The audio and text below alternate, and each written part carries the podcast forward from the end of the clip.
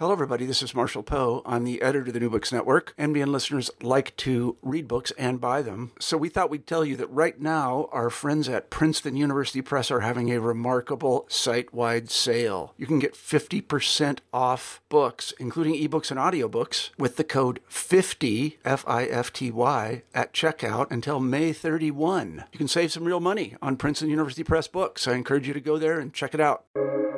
Welcome to the New Books Network. Hello, everyone, and welcome back to New Books in Early Modern History, a podcast channel on the New Books Network. I'm Elspeth Currie, your host today on the channel. This afternoon, we'll be talking to Dr. Owen Stanwood about his book, The Global Refuge Huguenots in an Age of Empire, a fascinating account of migration, adaptation, religion, and empire in the 17th and 18th centuries. Owen, welcome to the show. Thanks, it's great to be here. So, I have the good fortune of knowing you as a faculty member here at Boston College, uh, but I wonder if you could begin by telling our audience a bit about yourself and your background. Sure, yeah. Well, I'm originally from the Pacific Northwest, uh, and I, I, kind of slowly moved from the history of the American West, which was what I was ri- originally interested in, uh, towards early American history. And my PhD was was uh, very kind of set, thoroughly centered on colonial British America. And my first book, uh, which was called The Empire Reformed, was about uh, the links between anti Catholicism and empire building uh, in the late 17th century colonies. So I really started out uh, more interested in the British side of things and, and kind of slowly from there moved in, in more kind of global directions, I would say. So, uh, speaking of global uh, directions, in your acknowledgments, you mentioned that this book exists because of a desire to go to Switzerland. Um, so, how does Switzerland play into this story? Um, what kind of first sparked your interest in the Huguenots? Well, that, um, that was a little bit tongue in cheek, but but is also partly true. Uh, I I had been interested in Huguenots in a casual way for quite some time because I came across a lot of them when I was researching my first book, and there were kind of small sections of my first book uh, that dealt with uh, French Protestant refugees who ended up, especially in New England. Uh, and and because of this, I, I had had a, a, casual conversation with another historian, Phil Benedict, uh, who who used to be at Brown University and then taught at the University of Geneva for a while. Uh, and he was looking for someone to write about Huguenots in the British Empire, and he called me up. Uh, uh, and he's like, "Would you come and uh, come and talk about this?" And I was like, "Well, that sounds very interesting. I don't really know very much about it." he's like, "Yeah, it's it's a fully paid trip to uh, Switzerland, and we're we're in this this former utopian colony that's overlooking a lake and uh, you know near the Italian border. And then I thought, okay, let me think about this again. Yeah, maybe I could come up with something to say about it.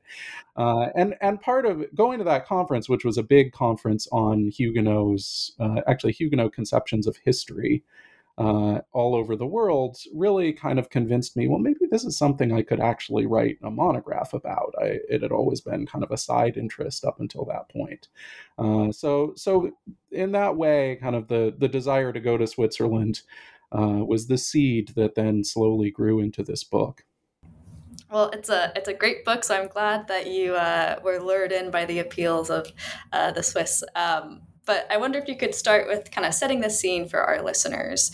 Um, so, your book opens um, in the 1680s, and what are the factors that are happening that led to such a sudden increase of Huguenot refugees from France in this era? Well, we, we really have to go back a little bit before the 1680s to understand what happens uh, in that decade, and, and really back all the way to 1598, which is uh, when Henry IV, who's the King of France at the time, issues the Edict of Nantes. Uh, and what the Edict of Nantes did was it ended the wars of religion, which had been going on for decades at, at this point in France, these religiously inflected civil wars, by essentially freezing things the way they were in the 1590s. So he said Protestants, who were a small minority in France, about 5 to 10% of the population, could continue to practice their faith in the places that they already were. They couldn't expand. Uh, they could have a number of, of liberties. You know, they were um, allowed to have their own courts, for instance, their own kind of church structure. Uh, so it was really a compromise to try and allow these two peoples to live together. Uh, and it didn't mean that there was a there was equality between Catholics and Protestants. Not, nothing like that, or that they necessarily liked each other very much, but it was, I'd, I'd, say, relatively successful for at least a few decades at keeping the sides from fighting too much. Uh, and it's when Louis the, the 14th, who becomes uh, comes to his majority as king in 1660, when he comes into power, that he starts kind of gradually chipping away at the Edict of Nantes. So he uh, kind of changes some of the terms of, of the edict uh, to take away some of the liberties of the Huguenots. There's a lot of, of efforts to try and get them to convert, which are actually pretty successful for a lot of them. So their numbers start to, to decline. Um, and in the 1680s, he and, and others really start turning the screws. So in 1681, they send dragonnades to uh, Huguenot provinces and towns. So these are royal troops, dragoons, who actually come in and are stationed in Protestants' houses. Um, and basically, they come into your house and say, like, okay, you have to feed us. Uh, we're going to stay here until you sign this this uh, abjuration and and become a Catholic. Uh, so they basically were terrorizing people in, into converting in, in the most Protestant areas of France. Um, and then in 1685, uh, Louis XIV decides to just revoke the Edict of Nantes entirely, uh, and at that point force all of the, the kingdom's Protestants to convert to Catholicism. Uh, so there was no option for most people to leave, at least legally. They, they had to convert. Uh, that was essentially their only choice. So at that point, the Edict of Nantes was gone, uh, and and uh, Protestantism was illegal.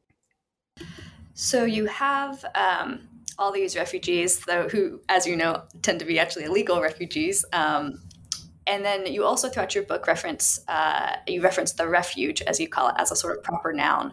Um, so we have refugees, we have the refuge. Uh, what should our listeners have in mind when they hear that phrase? Well, basically, I mean, despite uh, it being illegal to leave France, lots of people do, uh, which is, I think, kind of a logical reaction to to what Louis XIV is doing. So, out of about seven hundred and fifty thousand people, Protestants in France in in 1685, 150,000 of them leave. So most stay, but a very large minority do leave. They sneak out of the kingdom by land or by sea in kind of whatever direction that they can, uh, mostly settling in other Protestant states kind of that are neighboring France. So the German states, the Netherlands, uh, England. Um, and starting in the 19th century, a French historian named Charles Weiss started to, he labeled these people, they, have been labeled refugees from the very beginning. They called themselves refugees, but he created the term le refuge in, in French, which then, you know, I translate as the refuge in, in English, uh, as a way to refer to these people collectively. And it, and it really caught on with, with historians after that. Um, and I think it's really useful because it underscores the fact that even though these people were in different places, they were all under kind of similar circumstances. And I think they self consciously thought of themselves as part of a, a transnational body. Uh, so that, that they were all kind of representatives of the people of God in France who had now had to scatter to, to different parts of the world, but they never kind of lost sense of that, that Frenchness. Yeah, so con- continuing on with this discussion of Huguenot self perception, why did they think of themselves as a chosen people, and why did this status um, as a chosen people matter so much in European politics in the late 17th century? Mm-hmm. Sure, sure.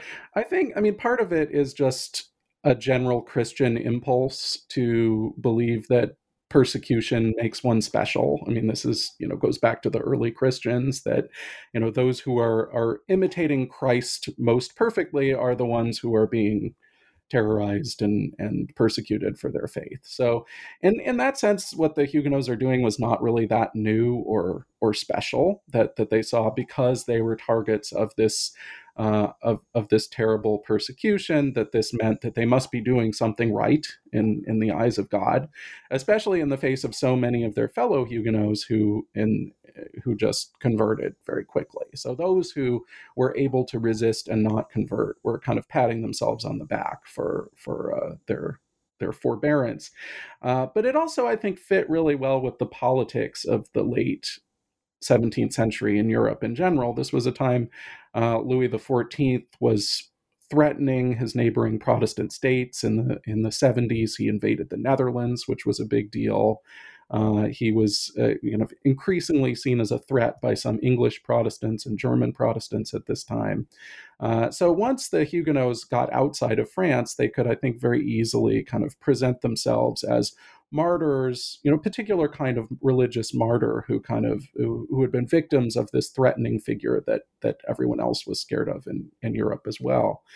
And then the third factor I think that's important is that at least some Huguenot thinkers and non-Huguenot thinkers were looking at this in terms of uh, millennialism. So this idea that that the world was about to end and Christ was about to return, uh, and in the Book of Revelation, that's accompanied by great persecution by the forces of Antichrist. So one uh, one theologian in particular, a, a man named Pierre Jurieu, who's a Huguenot who's living in the Netherlands at this time, writes uh, a book that kind of basically argues that the Huguenot, the persecution of the Huguenots, is the sign that uh, Christ is about to return.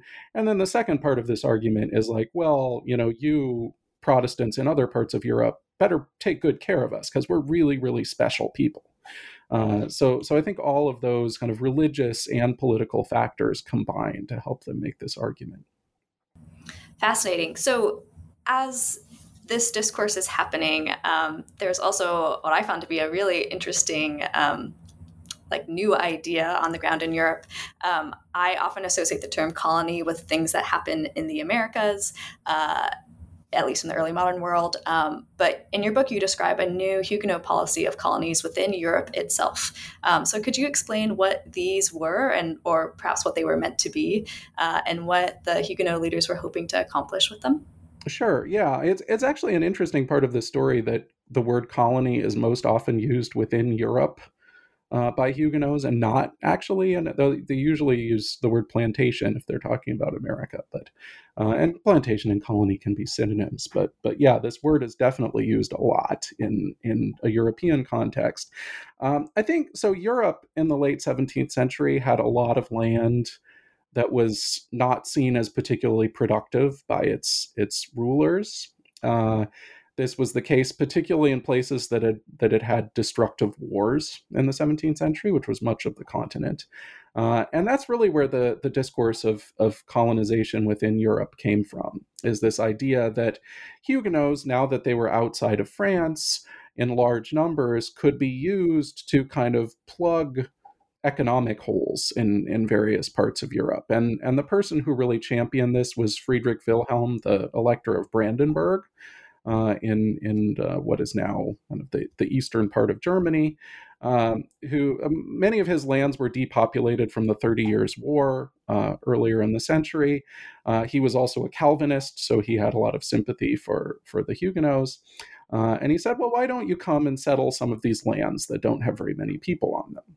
Uh, and the Huguenots said, "That's great. We'd love to, but we we want some things in return. Uh, we want uh, essentially autonomy. We want to have our own French places within your your German state. So we'll have we'll be able to preserve our language and preserve our churches and have our own courts. Uh, so and Friedrich Wilhelm basically said, "Yeah, this this all sounds great." So so that's what these colonies were was they they were subject to a foreign prince, but they were essentially French places that had a great degree of autonomy. And once the Huguenots did this in Germany, this became the model for what they wanted to do elsewhere. They really wanted the the goal was for them to create this kind of linked uh, polity of colonies in many different places that would all kind of help work together to preserve the French church in exile. So they could be in Germany, they could be in Ireland or England, um, and then later on they could be in in overseas colonies like South Carolina or South Africa as well. Uh, were these European colonies successful? Did they did they manage kind of to move from paper to reality, or depends on the place? Yeah, it depends on the place. I mean, the my book is full of a lot of failure. I mean, a lot, most of the projects in my book don't work out. Um, interestingly, the German colonies, which I, you know, are, are, not, are not a big focus of my book, but I talk about a little bit, they're probably among the most successful of, of the Huguenot colonies anywhere. uh, they they do face some of the same forces that other Huguenot colonies do. They end up getting you know people move out or there's there's forces of assimilation at work but at least through the 1780s there are still kind of recognizably french towns in in parts of germany so uh, those are, are a little bit more successful, I would say, than most of them. But it really was kind of a case by case basis. And in places like Ireland, uh, they tend not not to succeed very well. Mm. So, looking beyond Europe, um, you write that for some Huguenot refugees, quote, finding Eden in a world of empires would not be an easy task, end quote. Uh, can you tell our listeners more about how these two factors, Eden and empire, worked to drive or draw Huguenots to places far across the sea? Sure, yeah. So, Huguenots were strongly influenced, uh, as were many Europeans, by utopian programs, um, kind of what I what I label as as utopianism uh, in the 17th century.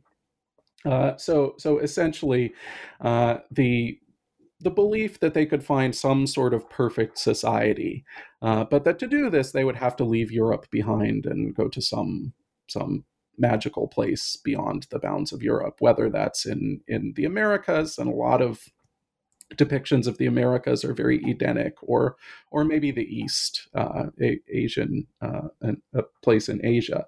Uh, and really, I think the best way to illustrate this with the Huguenots is to to tell a story about the the man who really championed it for them, who was a man named Henri Duquesne, uh, and he was one of the most influential Huguenots uh, in the kingdom. He was the son of Abraham Duquesne, who had been Louis XIV's kind of prime naval commander. He was one of the few people who was actually allowed to leave. So he was was uh, his his father bought him a castle in Switzerland, and he went off and, and moved there.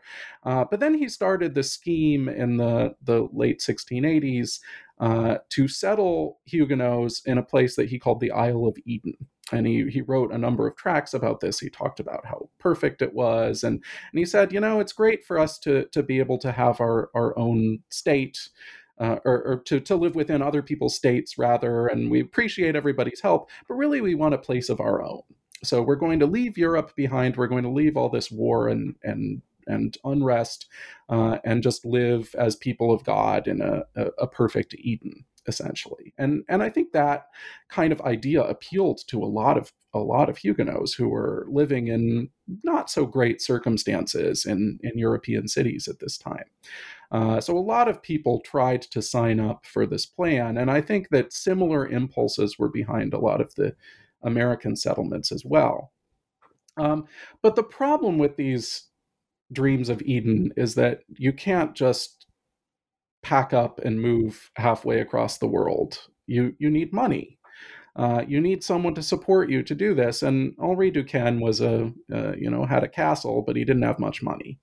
Uh, so you had to go find some sort of champion. And for him, he went to the Dutch uh, East India Company, uh, and he said, "Okay, I've, I've I can raise this this group of of uh, refugees uh, if you give us enough money, uh, we'll go off and we'll conquer an island for you. It was an island called Ile Bourbon, which is now known as La Réunion. It's uh, an island in the Indian Ocean that that was occupied by France at the time. And he says, "We'll go in, we'll conquer it, we'll make it yours, and we'll settle it with with refugees." Uh, and I think this kind of captures the the tension between Eden and Empire because, uh, you know, he's saying one thing to the people he's trying to recruit, like, oh, we're going to live in peace and plenty in this tropical paradise, and then he's going going into to the Dutch uh, state and saying, like, yeah, we're an invasion force, we're going to conquer this land for you, and and I think it showed that it was really hard to reconcile these two things. Um, and usually, when Eden and Empire came up against each other, it was Empire that won out over over Eden. So, along those lines, um, you've already discussed kind of the religious meaning behind the Huguenot status as a chosen people and the benefits they got from that. Uh, but as the years advance and uh, perhaps empire gets stronger and initial goodwill and money begins drying up, um, how did the Huguenots change their definition as a chosen people to keep the funding coming? Mm-hmm. Sure. Yeah. I, I, I think, I mean, there was a lot of exhaustion about kind of taking care of Huguenots after a few years. They they remained, I think, relatively popular people. Uh, but the the amounts of charity went way down after, you know, by 1688, 1689 uh, especially as war came. And now, uh, after 1689, most of the Protestant powers of Europe were actually fighting Louis XIV. So, so they just didn't have a lot to, to spare. So it became clear that, that the Huguenots would need new arguments. Luckily, they were already practicing them, and you know, back actually even into the 1670s before the, the revocation of the Edict of Nantes. Um, and what they were doing in a lot of these uh, petitions that they would write, especially to the English, but sometimes to the Dutch or the Germans, uh, was to describe themselves not just as chosen people in religious terms, but chosen people in, in economic terms as well. They, they adopted the language of political economy, which was uh, really current in Europe at this time. Uh, and especially what they talked about was balance of trade. So this idea that uh, every nation should uh, should basically sell more than it buys uh, from other nations. So you should produce more than than you consume. That will allow you to get more of the wor- world's bullion, gold and silver, and will just make you richer. And then you can fight more wars and win more wars. So in a time of war, this was a really powerful argument, and lots of people were were writing about this in the late 17th century. So the Huguenots said, like, well you know you you really want to invest your money in us because we can help you with this balance of trade. And the, the they had lots of different arguments for how they could do this but their two main arguments were uh, about silk and wine. So these were two goods that came from Mediterranean regions, especially France. So a, a, lot of French silk was purchased by consumers in especially England uh, and and even more wine. I mean, the the wine trade was huge in Europe at this time. Uh, this was something that that the English, especially, were kind of periodically. Uh, wringing their hands about like well why, why can't we get english people to stop consuming all of this french stuff and and sending more of our money out of the kingdom um, so the Huguenots offered kind of a nice alternative here. They're like, well, you don't have to stop consuming this stuff. Uh, we'll just make it for you because we're we're of course French and we have all of these skills and we're able to to uh, make all this stuff to perfection. Um, most of them were just lying about that. The the vast majority of of uh, refugees were merchants and lawyers and other people who who didn't necessarily know how to grow grapes or or uh, or raise silkworms, but no matter. People in England believed them. They, they were kind of it was it was kind of a convenient fiction, um, and and this became kind of their argument to get themselves more special treatment. Um, but what it meant, you know, there you can't really make good wine in England itself or the Netherlands. Uh, it it meant going to the colonies. So this is uh, kind of the the way that um, a lot of Huguenots ended up kind of with one way tickets to uh, especially colonial America, but also other colonies around the world. Yeah, you highlight in your book uh, the Carolina colony um, and the Dutch Cape colonies. So, what a, about these two places were particularly appealing to Huguenot refugees and their supporters? Mm-hmm. I, I mean, part of it just has to do with silk and wine. These were both places that, at least for the colonials, the colonies boosters, they think that these are particularly apt for uh, producing silk and wine. They're at the right latitude. They have the right climate. Uh, they they were sort of right about that about the Cape Colony in South Africa. Not at all right about South Carolina, but that's a that's a whole other thing. Uh, so that was part of it. Just just that they saw these as environments that would be good for them to to do what they wanted to do. Um, but the political circumstances of each of the colonies helped too. So uh, Carolina was an, a new colony founded in the, the chartered in the 1660s. Um, it was run by a group of, of English proprietors. The most important was Anthony Ashley Cooper, uh, the Earl of Shaftesbury, who was uh, one of the one of the main kind of anti-Catholic uh, politicians in in England at the time. So he wanted to help Protestant refugees. He also wanted to find a staple crop and kind of push his colony forward. Uh, and and the Carolina proprietors issued a lot of tracts in French. So they wrote actual kind of promotional tracts that had that were extremely popular. So you can find Huguenots writing letters about these tracts and how how persuasive they find them. Uh, so that was kind of what brought uh, a lot of people there. Uh, the Cape Colony of South Africa was a little bit different because this was run by the Dutch East India Company. So it was kind of their own special fiefdom uh, and it was meant to reprovision ships that were on their way to India. Uh, and in order to do that, they wanted a small settlement that would uh, that that would produce at least a few things that then the company could sell to passing ships, especially grain and wine, because you know people in passing ships need something to drink, and it's it's hard to to uh, provision those ships with wine for the trip all the way to to India or China. Uh, and they could find Dutch farmers who would make some grain, but really the wine was a problem. So they went specifically after Huguenots to try and, and fill in that particular gap. Uh, and they didn't produce promotional tracts, but they did kind of wage a, a, a campaign by word of mouth so they would kind of send word and, and kind of special terms that, that refugees could expect uh, through networks uh, in Europe of, of the refugees. Um, and as a result, both of these places became kind of the main, the, the largest Huguenot overseas colonies. In both cases, uh, about a third of the European population was, was Huguenot in the early years. So we've sort of expanded around the world a little bit, um, and I wondered if you could tell us about uh, Jacques de la Casse, who is a, a figure in your book, um, and you use him to to talk about the geopolitical pressures that began challenging refugees, um, especially in the 1690s. So, who was uh, La Casse, and what can he tell us about the global refuge? Sure. So, I one of the things I mean, I've always, as a historian, much of what I've done is talk about big processes, uh, especially empires. Uh, and I think one of the problems with that approach is that you can kind of lose track of the human side of, of history. And uh, and of course, that's complicated by the fact that most people kind of below the level of the elite don't leave a lot of written records. So I wanted to try and, and find a way around that. And Jacques de la Casse ended up kind of offering one, one way to do it just because he was, he didn't write anything himself, really, aside from a will. But he just left enough traces around the world that he could stand in to kind of demonstrate the global refuge and, and kind of how an ordinary person could get caught up in this process. So uh, he left home in south uh, southwestern France uh, in the early 1680s. So as things were kind of starting to get badly. Uh, to, to go badly. Uh, he moved first to Germany. He joined the Elector of Brandenburg's army for a few years. Uh, apparently, that kind of played out, and he moved to England.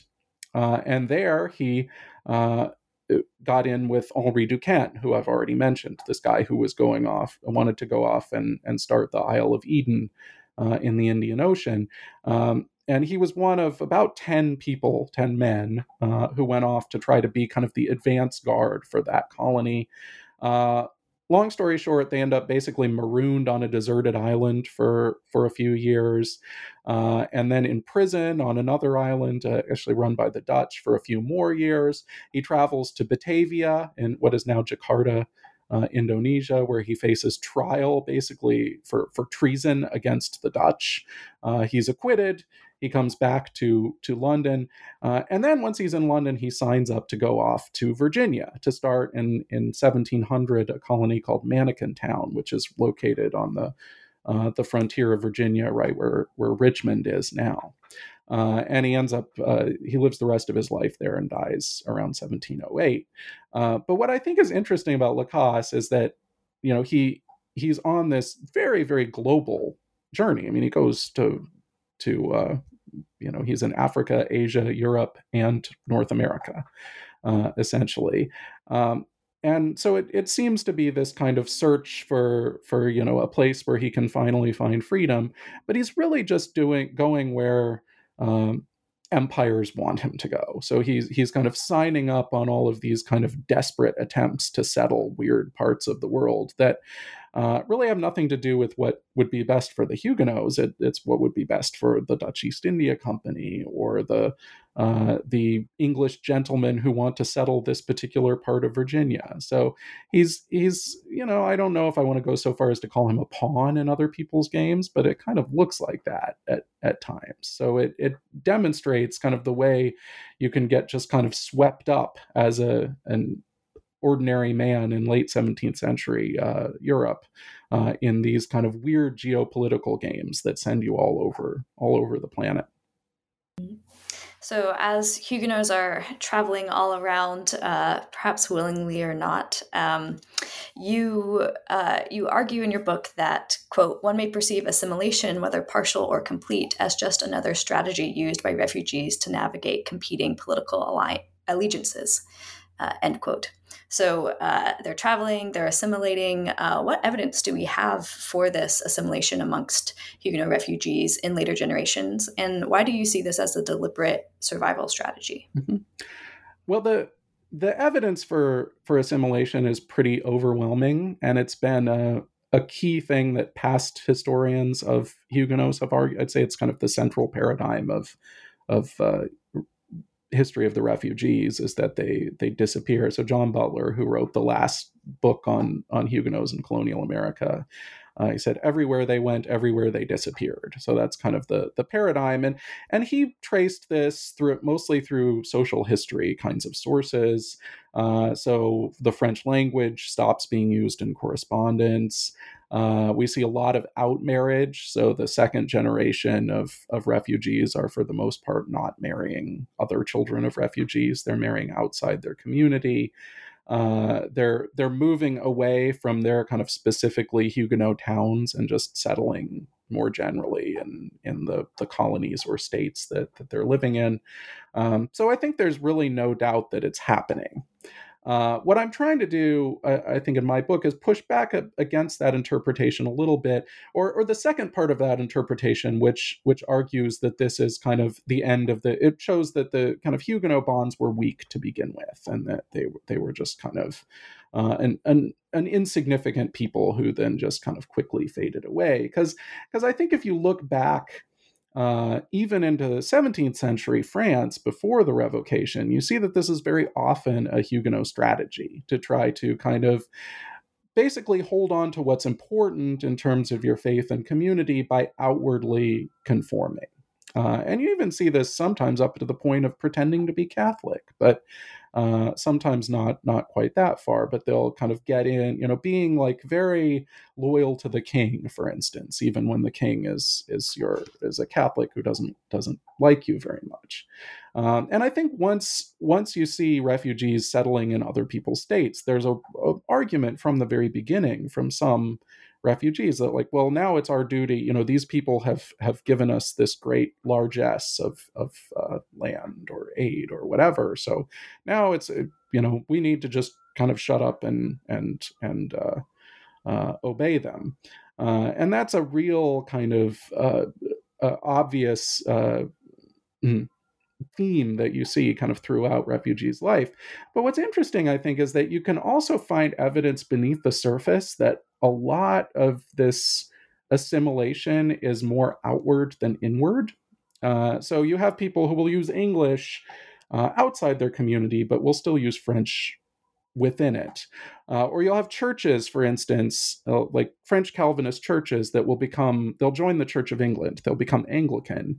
Uh, but they're still having their services in French. And if you read the sermons, they actually look pretty similar to what a French Calvinist sermon would, would look like. So I think it's important not to take this assimilation too far, that this is, you know, a way for them to gain more advantages within a system that they're, you know, a very small minority in. And they're often objects of suspicion because you know they're French and the English are fight or the Dutch are fighting the French. Uh, so this is just another way, I think, for them to hold on to what's important by kind of giving up their outward signs of Frenchness. So even in some of the uh, colonies that are more uh, favorable towards Protestants, some Huguenots are still facing uh, tricky situations with their Frenchness and that uh, that sort of thing. Yes, absolutely. I mean, the, to to call them persecuted in in uh, comparison to other groups at this time is probably not right, but certainly they're objects of suspicion.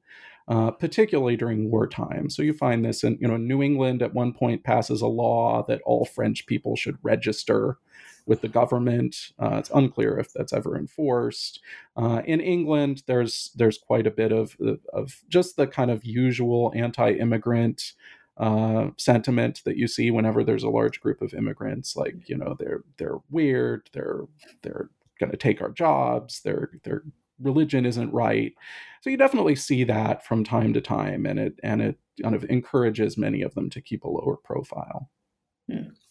So, as your narrative moves into the 18th century, you highlight the importance of the Church of England, like you sort of just talked about, uh, the military and trade networks to Huguenots seeking to promote themselves and their Protestantism. So, what was the appeal of these institutions in particular to refugees and their descendants? Well, I think, I mean, it goes, it's, it's an, it comes out of this desire to assimilate and to get kind of as close to the states uh, that we're welcoming them as as they can. I mean, essentially, you know, as I said earlier, the goal at first was to have this kind of state within a state, uh, these Huguenot networks uh, that would kind of preserve the the church. So so eventually they could go home. You know, in the first years they thought like, well, this will be a few years, and then we'll we'll go back to France. By the 18th century, it was clear that they weren't going to be welcomed back in France anytime soon. So many of them kind of shifted their strategy uh, to to the states that that welcomed them, and especially to to institutions within those states.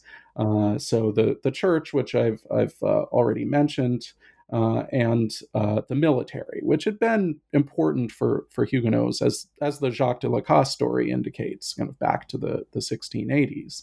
Um, and but what I think is interesting about this is that they're using these institutions in some cases to actually continue to foster a more international uh, Protestant orientation. They're they're essentially trying to push these institutions to uh, defend kind of the Huguenots and people like the Huguenots. So the Church of England is a is a great example of this because it's the national Church of England, and and in the past it's been seen as being kind of narrowly English in a lot of ways, and not not a great friend to the Protestant churches of the continent, for for instance.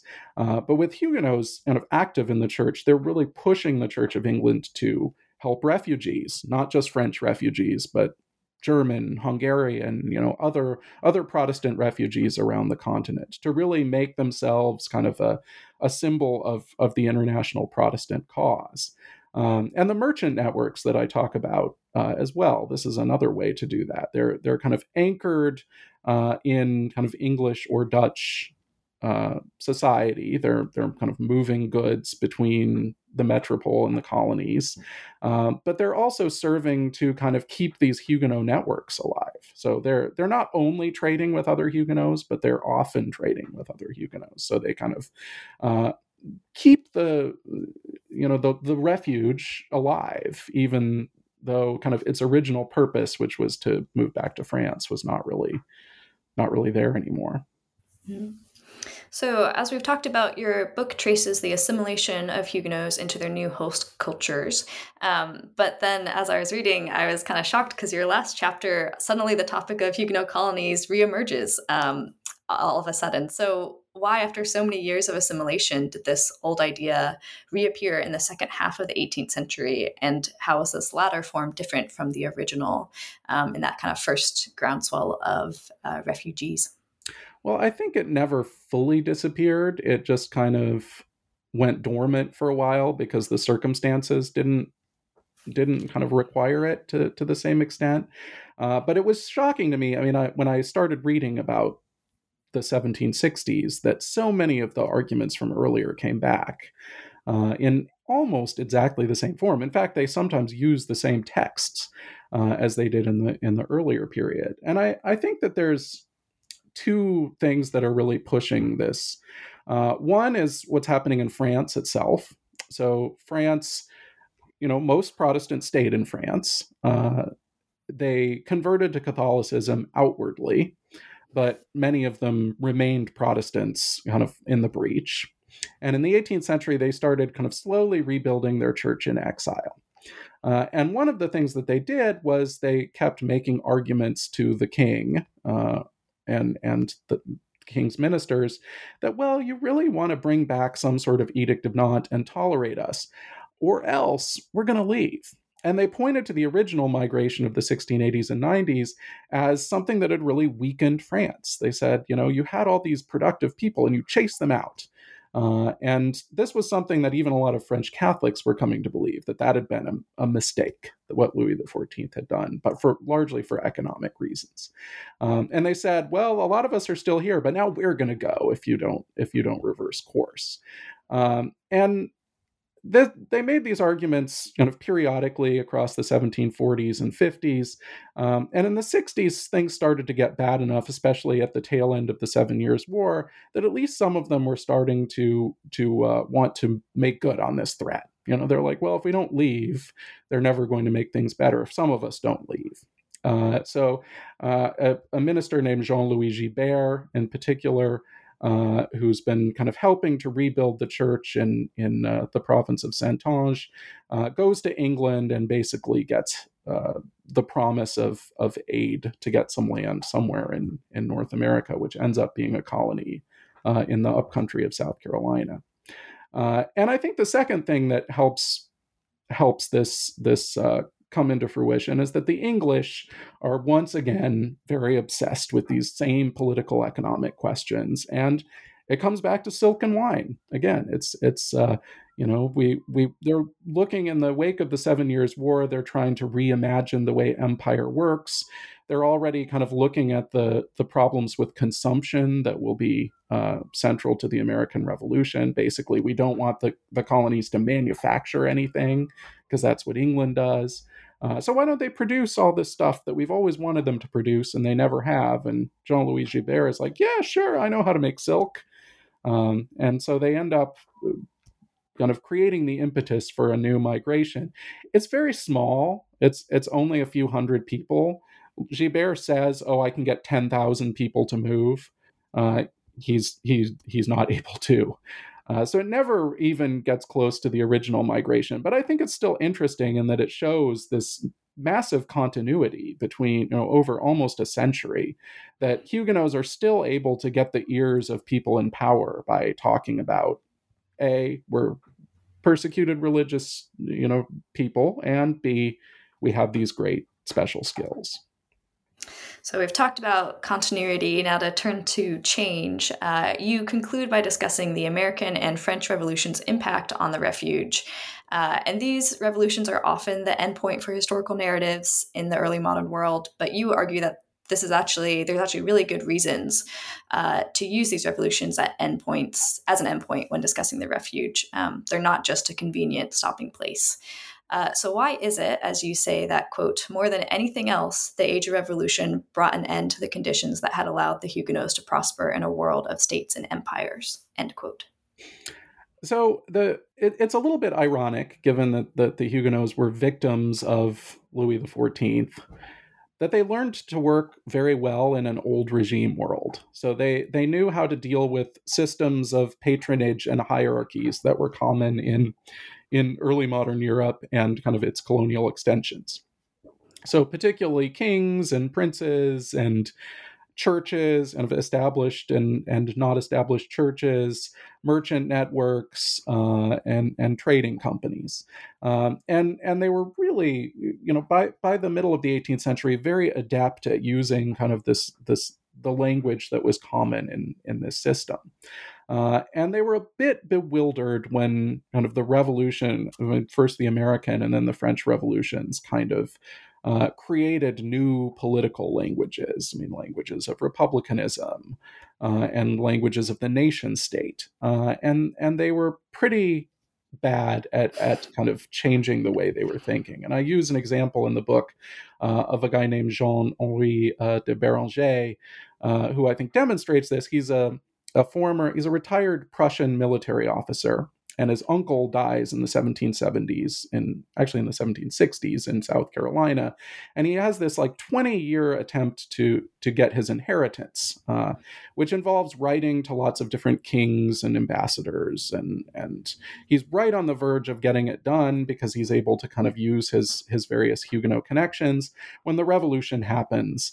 Uh, and and then he tries to continue after the revolution. He writes letters to, you know, George Washington and Thomas Jefferson and Ben Franklin, as well as uh, in in the craziest example, Louis the Sixteenth, because he thinks as as an ally to to uh, uh, to the Americans, he can kind of help help him get his inheritance.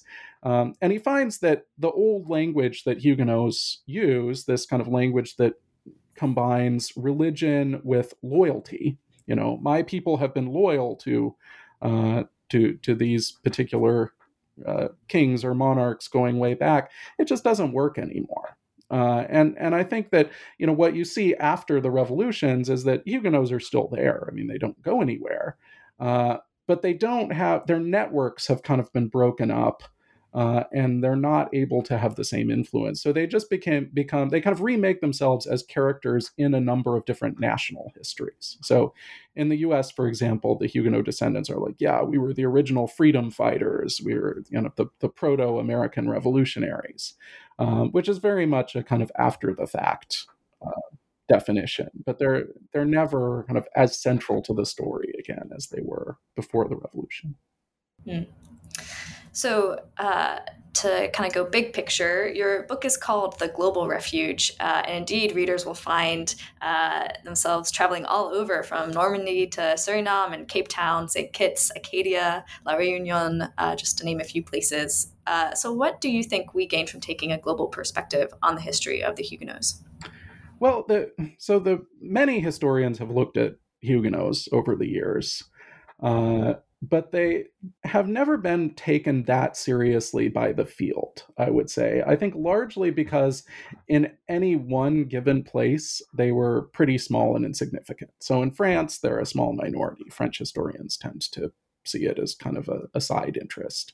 Uh, in England, they're not that big, or the, the Netherlands. In colonial America, they're very, very small compared to to many other migrant groups. Uh, so I think one could make a, an argument like, oh, these this is sort of a, a, a curiosity, but not particularly important.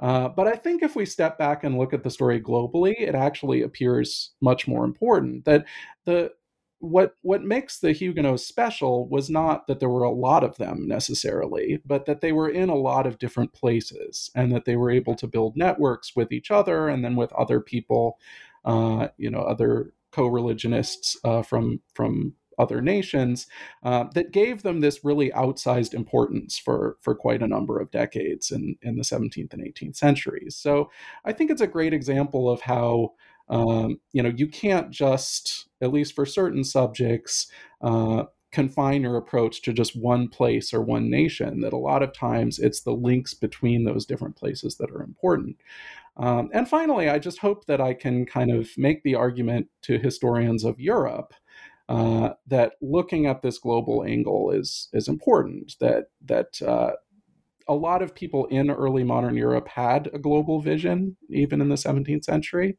Um, and this can help us to understand all sorts of, you know, certainly religious minorities like Puritans or Quakers or Moravians, but I think any any number of people. I think this global this global approach is uh, can can can help clarify a lot of different issues in European history. Nice. I mean, you've certainly uh, expanded your own study from, you said you started with the American uh, West, right? And then moved east and to Europe, and now you're in the, the globe. So uh, you've kind of taken that uh, to heart. Um, but what has your work on the Global Refuge led you to now? So, where, uh, what sort of projects do you have on the future, or uh, what directions are you looking into these days? Well, I'm, I'm, working on a number of things right now, but the thing that I think is most relevant to to my work on the Global Refuge is uh, I'm looking at 16th century uh, French colonialism in the Atlantic world, uh, and in particular, the, a colony that the French attempt to found in Florida from 1562 to 1565, which is mostly led by Huguenots. So that's kind of the connection to my to my previous work that a lot of Protestants were really uh, active in this in this French colonial program, and it was closely tied to actually the beginnings of the war of, wars of religion uh, in in the 1550s and 60s.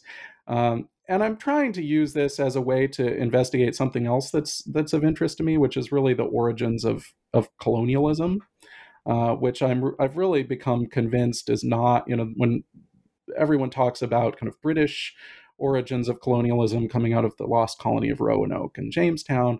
Uh, I think it actually predated that, and a lot of its origins were French, and that we can see kind of in this French story uh, a lot of the the roots of what become colonial America. So. Uh, in that way, I mean, I'm I'm still sticking with the Huguenots a little bit, but I'm definitely kind of I, I think I've I've moved more and fully onto the French side, and I'm trying to do something a little bit more local and not quite so global in the next book. Well, that sounds like a great project, and I look forward to hearing about what you discover uh, whenever whenever you publish it. um, and again, thank you so much, Owen, for being on the show today. I really enjoyed talking with you and reading the book. Um, and to our audience, thank you for joining us for this discussion of the Global Refuge Huguenots in an Age of Empire by Owen Stanwood. Uh, I've been your host, Elspeth Currie, and you've been listening to New Books in Early Modern History. Take care.